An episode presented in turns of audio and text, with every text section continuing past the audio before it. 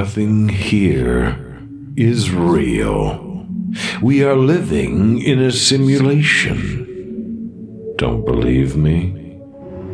Good. We'll start from there. Episode 18 Mirror, Mirror on the Wall AI Self Awareness.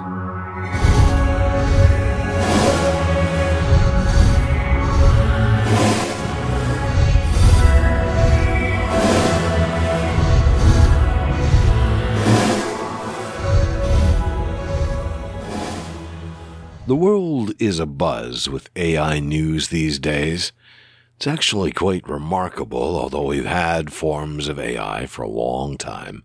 I should know 20 years ago I studied some of the AI and I didn't go as far as they've gone today, but I saw the early stages of it. And of course, in science fiction, it's been presented for a long time. I've thrilled to stories of artificial intelligence, everything from the extraordinarily primitive basic stuff all the way up to commander data and beyond. But if we are living in a simulation, what does it mean if we create AI? What does it mean if AI come into our world, which is not really the world? Are they any different than us, in fact? Are they basically just code running within code? Or are they nothing more than a pale imitation of ourselves? Will they be able to reflect upon their own existence? This is a tough question to answer, of course, because we don't even really know what that looks like.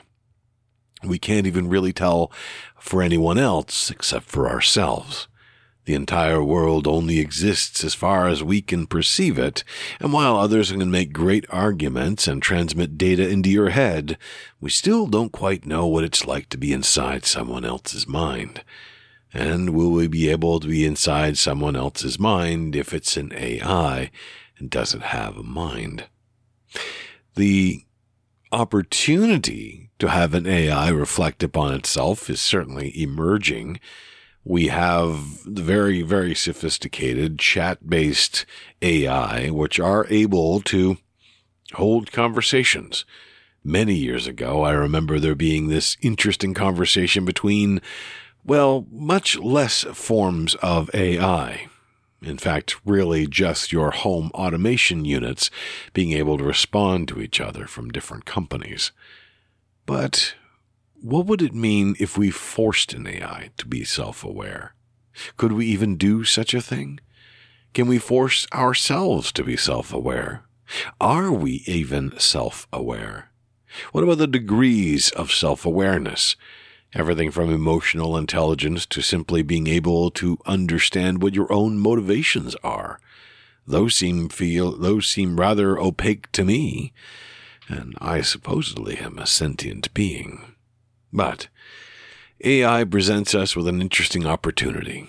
If we are able to create an AI which is self aware in some form that we're able to define, and are able to build it an environment it can in- interact with, and have some sort of coherent sentience we can get behind, then it kind of proves that we could be in an AI because we are able to build the very, very building blocks on which we would be simulated. And if it, if we are able to build those building blocks, wouldn't we? Do you think we would really hold back from doing something like that? Do you think we would be able to or want to hold ourselves back from that potential immortality? Digital immortality is something people have talked about for decades. Uh, there have been attempts to try to do this both crude, as in the freezing of brains to hopefully reimplant them, read them. It's not really sure what the end plan was in mind there. All the way to trying to build reflective versions of ourselves, or scan bit by bit every single neuron try to recreate the brain.